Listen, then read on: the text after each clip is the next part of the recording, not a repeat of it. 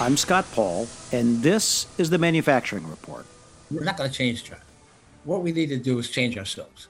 And I think there are two really major flags that I would try to fly if I were Biden. As a veteran trade negotiator and presidential advisor who was a leader of the first U S trade mission to China in nineteen eighty-two, Clyde Prestowitz has had a unique on-the-ground perspective of China's re-entry into the global trading system and the country's failure to live up to the world's dreams of economic and political liberalization.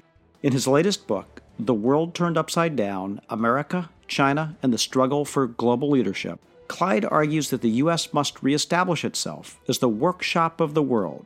My conversation with Clyde about what the future holds for the U S as the Biden administration prepares to level the playing field for American workers and revitalize American manufacturing. Next on the Manufacturing Report. And I'm honored to be joined on the Manufacturing Report by Clyde Prestowitz. Clyde is the author of The World Turned Upside Down, America, China, and the Struggle for Global Leadership. Clyde, thanks so much for joining us. My pleasure. Thank you. So, Clyde, I have to say I've known you for a significant amount of time, and a little bit that we either want to think about.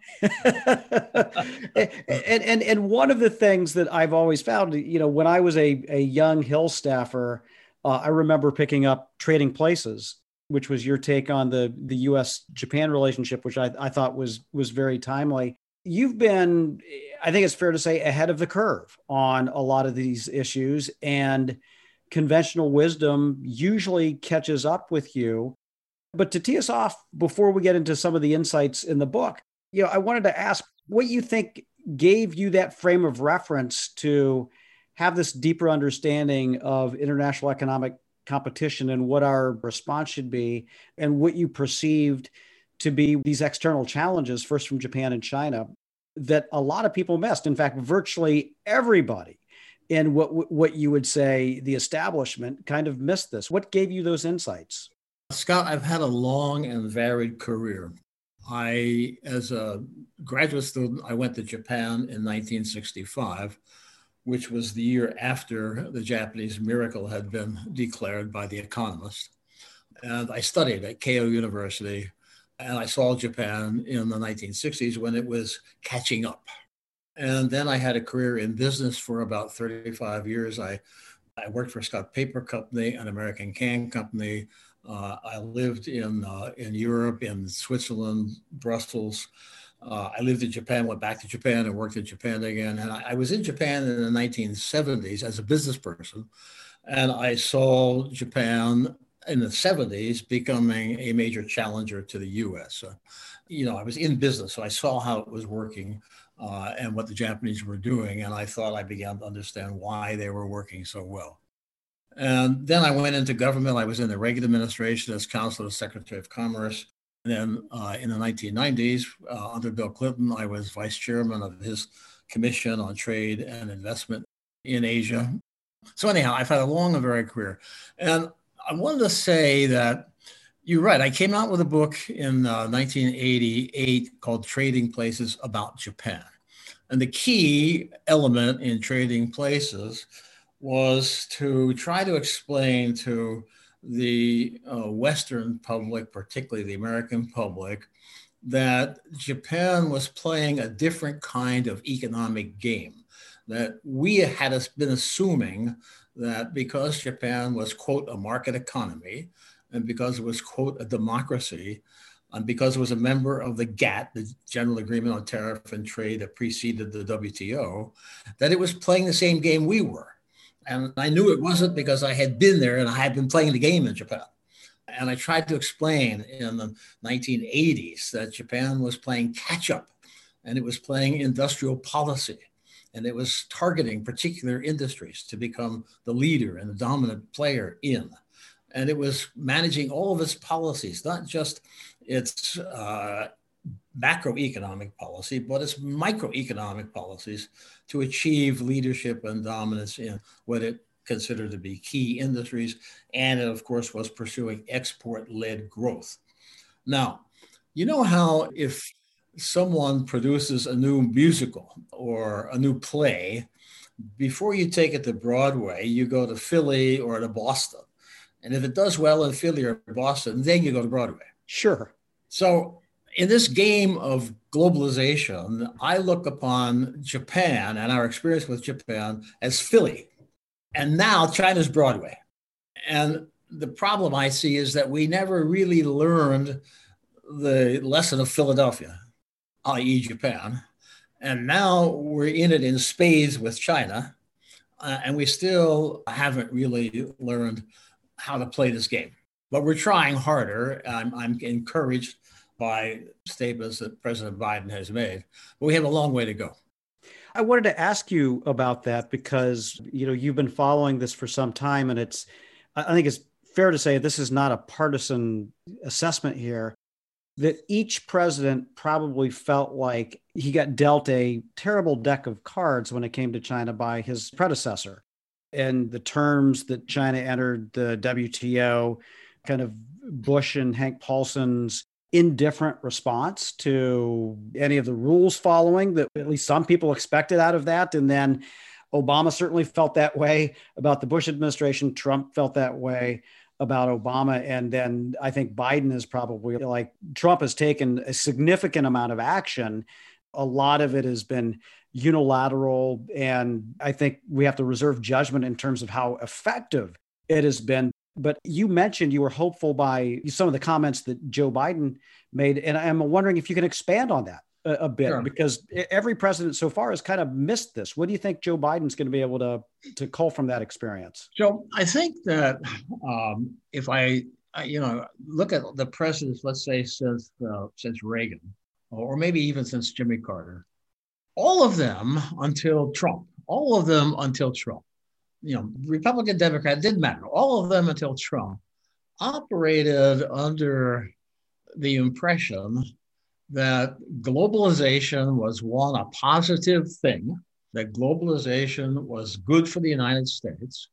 And secondly, they operated under the assumption that free trade and globalization was going to make China not only into a market economy, but also, if not into a democracy, something much more benign than the authoritarian dictatorship that it is today.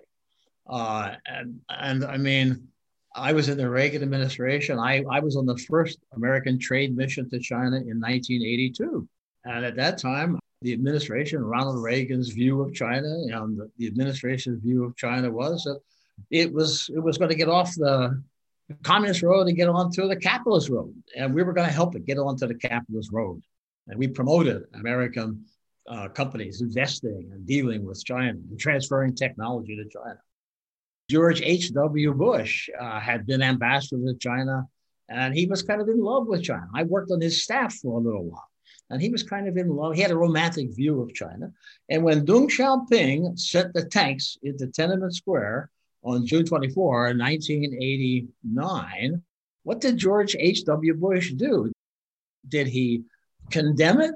Um, no, he sent, he sent Scowcroft, his national security advisor, to Beijing to tell Deng Xiaoping not to worry, that he, George H W Bush, would keep the bo- boats from rocking. And he had this view that China could be made into a market economy and, and a democratic uh, kind of government. Bill Clinton famously made the comment when the when China erected the Great Firewall to cut off the Chinese internet from the rest of the World Wide Web. Clinton laughed. He said, ha, ha, ha, trying to control the internet will be trying to nail jelly to a wall. George W. Bush made the comment that free trade carried the seeds of democracy. And Obama also operated under the view that more investment. Um, I mean, for example, Jeff Immelt, who was chairman of uh, General Electric when Obama was president, was also chairman of Obama's Commission on Jobs and Competitiveness. Right, right. And during that time, Jeff Immelt announced that G E was going to take its entire avionics division and put it into a joint venture with a state-owned Chinese company called AVIC, to sell avionics to, to China. Now, avionics are not labor intensive.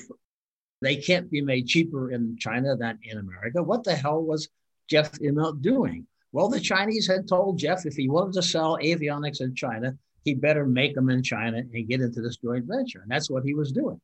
And I have always wondered, did Obama ever call him up and say something like, Jeff, what the hell? I don't think he did. So it really, all of our presidents, and, and it's not just the presidents, the entire American geopolitical establishment, the C E Os, sure. the academics, the Congress people, they all labored under this misconception of what China was all about and, and the misconception of what globalization was all about. It wasn't until Trump that we began to shift. But uh, now with Biden, his initial comments, I think have been encouraging. I think uh, he and his team, some of his team, after all, were there under Obama. So they, you know, in a way, maybe they've learned from their mistakes. I hope they've learned from their mistakes. And they sound like they've learned at least something from their mistakes. Yeah.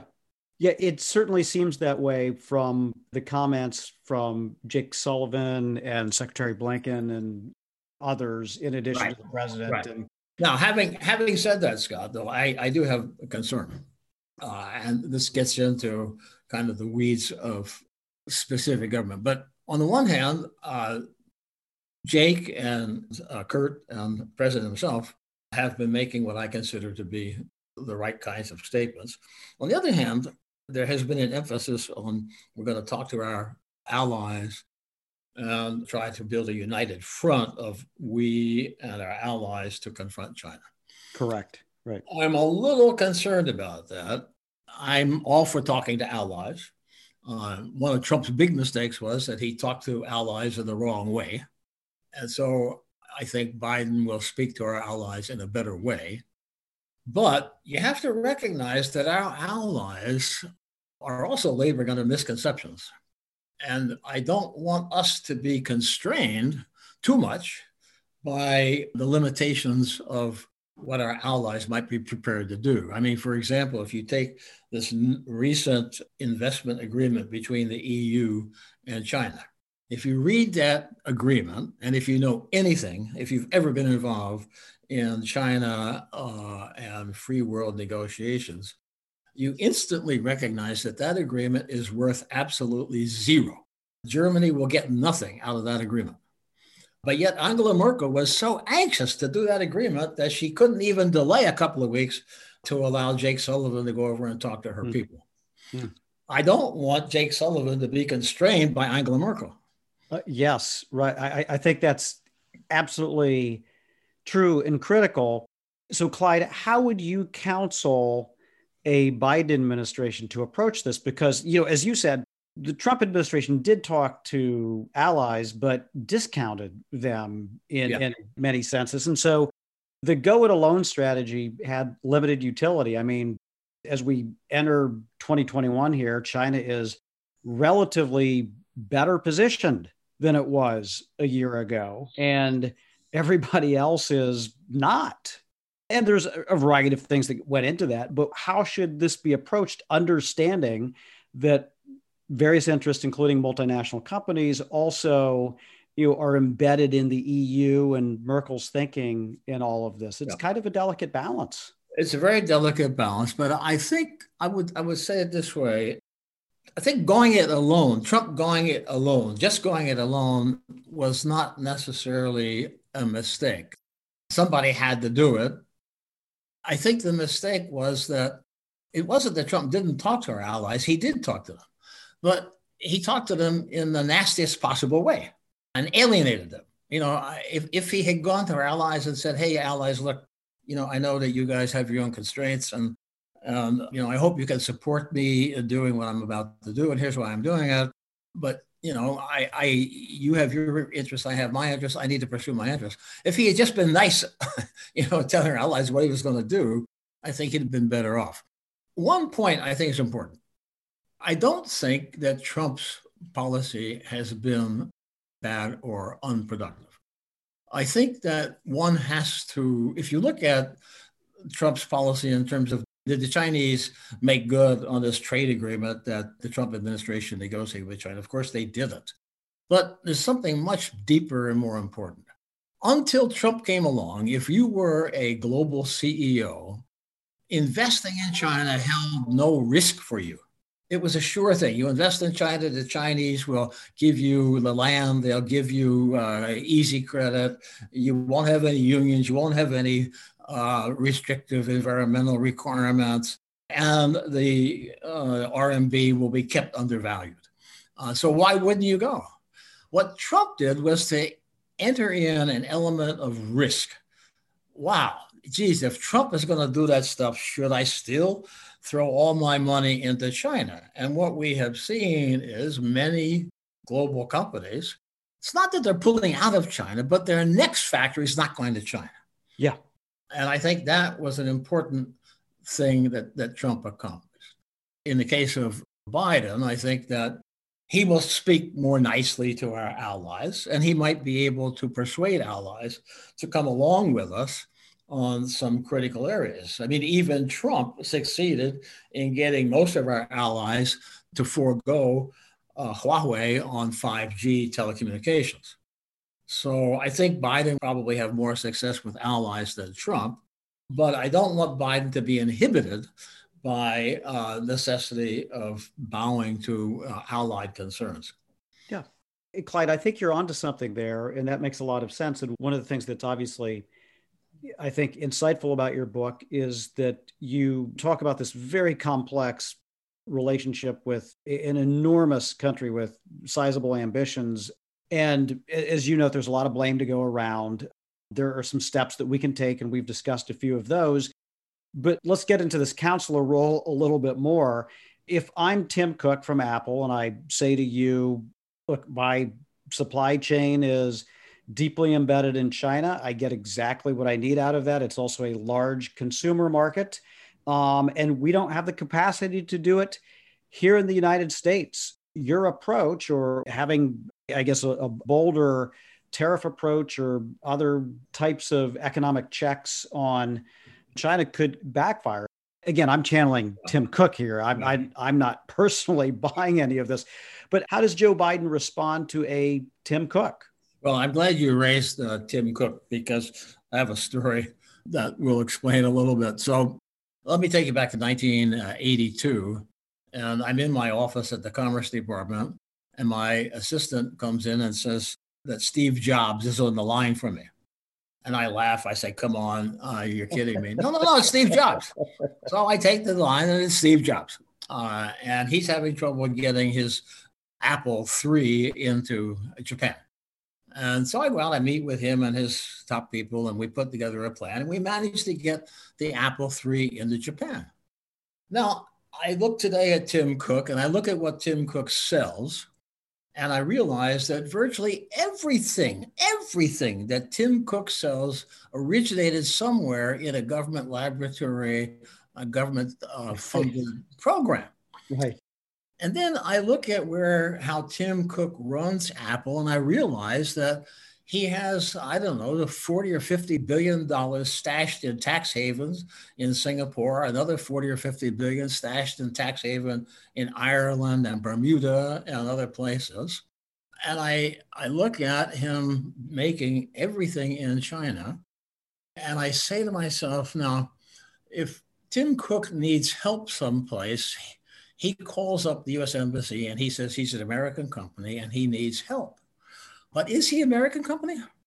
Here in Washington, he's powerful. He has legions of lobbyists and lawyers. Uh, he spends gazillions on political donations. He has instant entree into any office here in Washington. How about in Beijing? How's that work in Beijing? He's on his knees. He kowtows. He has no stroke in China. He does what Xi Jinping tells him to do, to the extent that when the kids were demonstrating in Hong Kong, they had an app from the Apple App Store that was used to track the Hong Kong police so the kids could stay away from the police. She told Tim it might be a good idea if that app was removed from the App Store, and it was. When Tim comes to Washington and testifies, he testifies as an American businessman. Well, I'm not sure he represents America. So what I would do in the case of a company like Apple, I realize that they have extensive supply chains and they can't be all changed at once. but it can be changed gradually. And the next assembly line shouldn't go to China. On the one hand, I would offer carrots. I would uh, put together a fund like the Japanese and the Australians have to essentially subsidize reshoring. In uh, Japan, they've already doubled the fund to help Japanese companies move production back from China to Japan. Uh, I think we could do the same thing in the U S. We could, we could do that with Tim Cook. Or even if it doesn't come to the U S, it would be better if it went to Mexico or India or uh, Timbuktu uh, rather than to China. And I think that there's another factor here, uh, Scott. Go back twenty years, labor was an important cost in assembly and production of these products, and Chinese labor was certainly much cheaper than U S labor. But today, this is all automated. Labor is not a huge factor in production. And it seems to me that when Apple moved to China, they didn't have all those engineers and technicians available in China. They had to train them. And so if they could do that in China, they can probably do it in other places like the United States. Yeah, that makes a lot of sense. So, Clyde, I'll note in your book that you make a number of recommendations on a wide swath of policy, because I agree, there's not like a one single solution to all of this, but it's making our policies work in concert with each other from, as you indicate, kind of corporate influence, tax policy, market access, monetary policy, investment in our industrial sector, having a, an industrial policy, competitiveness, and then obviously changing the dynamic of the international economic relationship we have with China. And I'll, I'll urge our listeners to take heed to all of that. I wanted to ask you about kind of the range of issues that Joe Biden's going to have to deal with when it comes to China, because some of these are human rights matters, like the genocide of Uyghurs, or the erosion of democracy in Hong Kong, or the reach of Beijing beyond its borders to stifle dissent now and to take unprecedented actions there. Technology development, government subsidies, state-owned enterprises, the security risks in the South China Sea. I mean, we could talk about this for fifteen minutes, the, the various and sundry issues, but, but as Biden is thinking through this, what issues should kind of come to the forefront when he and his team are thinking about their China approach? So I think that the key thing to focus on in dealing with China is actually the United States. I don't think we can change China. I mean, I, I wouldn't spend a lot of time negotiating with the Chinese. We've done that. It doesn't work. Sure. We're not going to change China.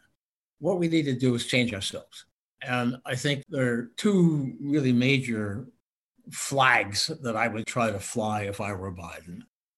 One of them is that we need to have an America that is united, an America in which businessmen like Tim Cook are actually acting like Americans, an America where business leaders and political leaders and academic leaders are all feeling like they have a stake in, in America. The second thing is that we need to become, again, the workshop of the world. If you go through history and you look at how countries became rich, various countries became rich and powerful.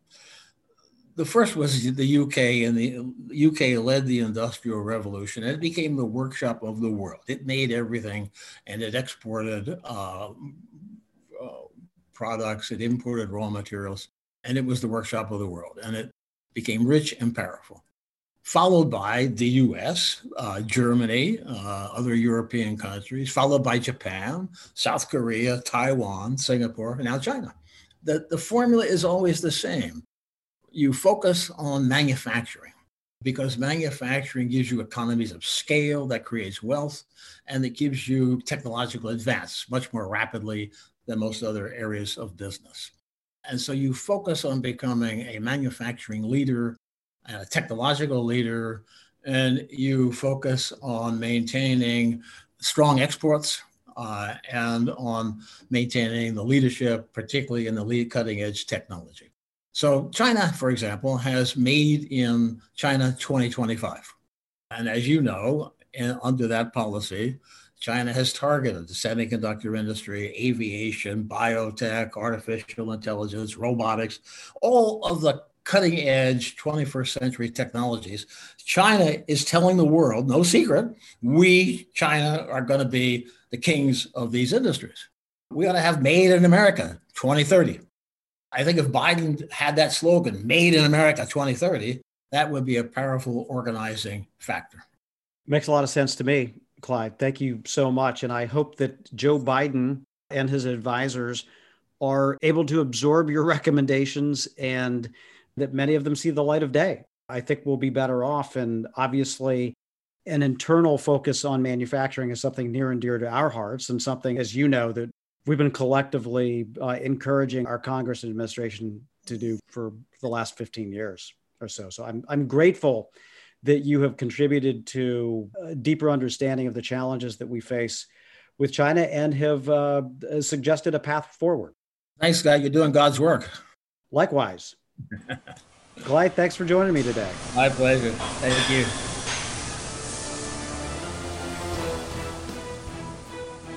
That will do it for the Manufacturing Report this week. You can find Clyde Prestowitz's latest book, The World Turned Upside Down, America, China, and the Struggle for Global Leadership, on Amazon. As always, I wanted to thank A A M staff and Kat Adams in particular for their work to make this episode possible. And I also want to thank you, the listeners, for engaging with us and for giving us some great episode ideas. Please be sure to subscribe to the Manufacturing Report on Spotify or wherever you find your podcasts, and also let us know what you think by leaving a review and a rating. You can find us online at american manufacturing dot org. You can follow us on Facebook or Instagram, and you can connect with us on Twitter at Keep It Made in U S A. I'm Scott Paul, and until next time, together, we can keep it made in America.